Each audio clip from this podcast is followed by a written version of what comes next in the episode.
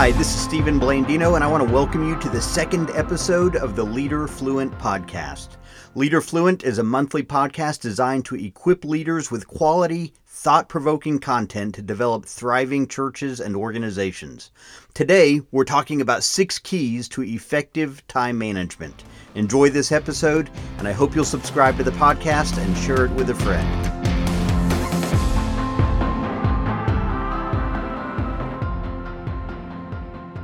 How valuable is time? I came across something that answers that question with a rather unique perspective. Think about this. To know the value of one year, ask the student who failed the final exam. To know the value of one month, ask the mother of a premature baby. To know the value of one week, ask the editor of a weekly magazine. To know the value of one day, Ask the wage earner who has six children. To know the value of one hour, ask the lovers who are waiting to meet. To know the value of one minute, ask the person who missed the plane. To know the value of one second, ask the person who survived the accident. To know the value of one millisecond, ask the Olympic silver medalist. Wow, that shines some real perspective on the value of time. Time is, is one of those resources that we cannot make any more of. We're allotted 86,400 seconds each and every day, and how we use them will determine who we become and how we're remembered. And let's be honest, if you're a leader, the demand to get more done in less time is driving us to work longer hours than ever. That's why we're always looking for the best idea, for the newest technology, for the latest app, for the most effective strategy to maximize our time. So, listen, I, I believe efficiency is critical to maximizing the use of our time, but effective time management doesn't start with time saving tips. This is so important to understand. Those are important, but if time management starts with the latest tips and tricks, you could actually find yourself efficiently doing the wrong things, which is obviously not our goal, right? So, how do we manage our time effectively? I think of time management like a Venn diagram with three overlapping circles. And those three circles are why, where, and how. Why, where, and how. And where those three circles overlap that's the sweet spot of maximizing your time. So, in this episode of Leader Fluent, I want to unpack each of these three time management circles why, where, and how. And as I do, I'm going to share two strategies in each of those circles that will help you maximize your time. So, let's tackle the first circle. Circle number one is why. And the two time management strategies we focus on in the why circle is purpose and values. Your purpose and your values, they're like the, the North Star for time management. They're the why that direct all of your time management efforts. In fact, think about it like this time management minus purpose and values equals an unfulfilled life. Because if you allocate all of your time to things that are completely misaligned with your purpose and your values, you wake up one day and you realize that, that you have nothing but a bucket full of regrets at the end of life.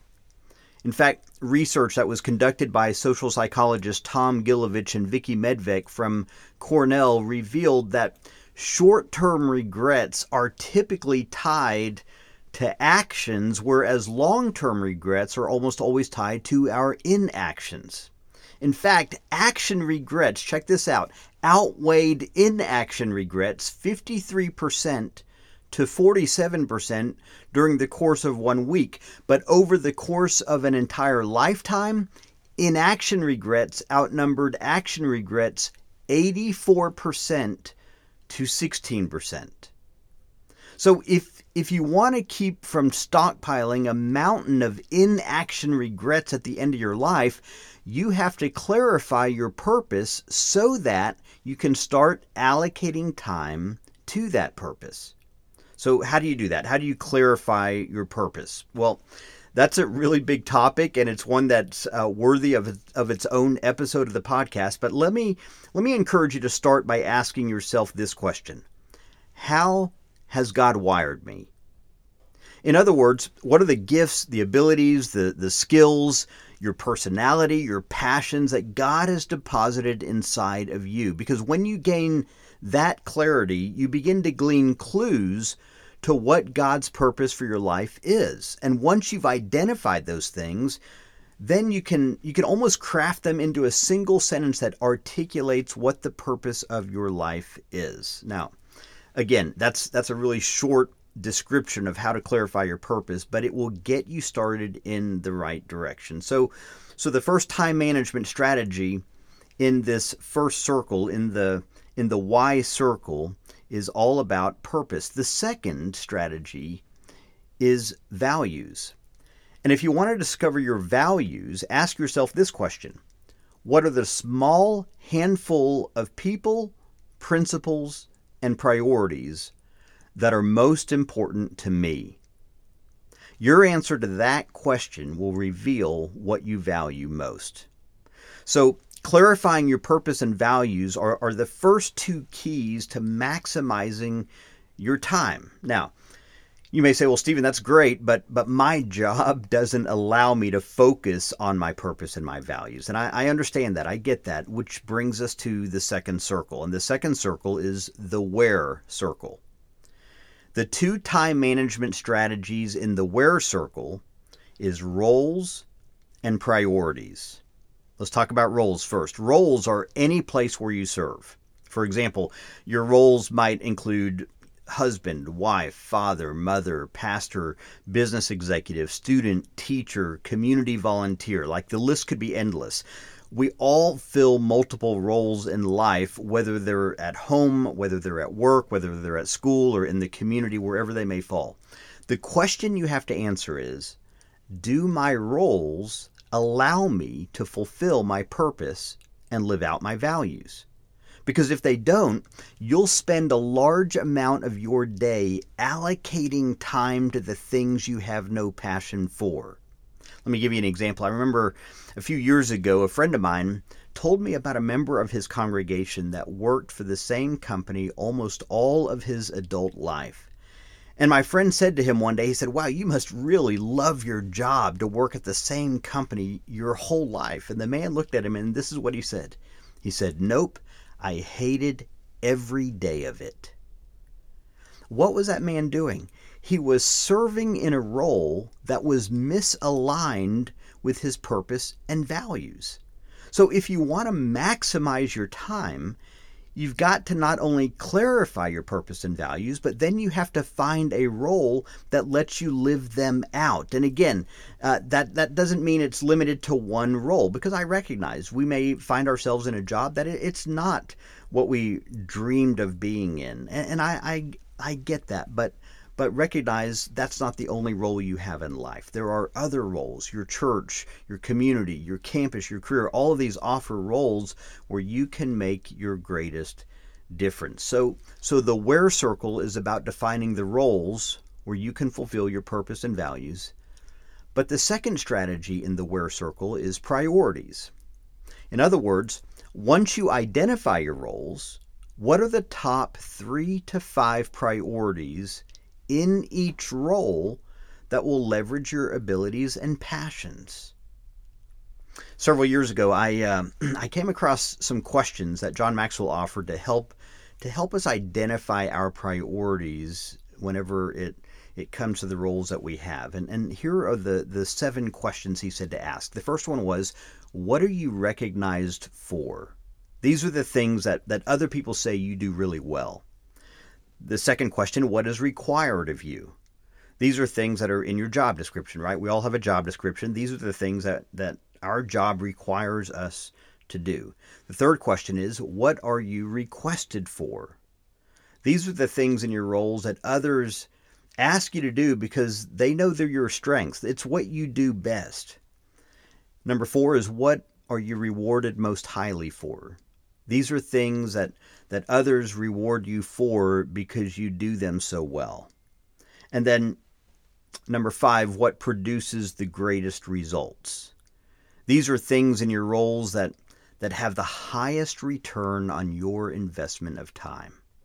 Number six is what do you rejoice over? These are things in your roles that, that bring you the greatest personal satisfaction. And then number seven, what do you want to be remembered for?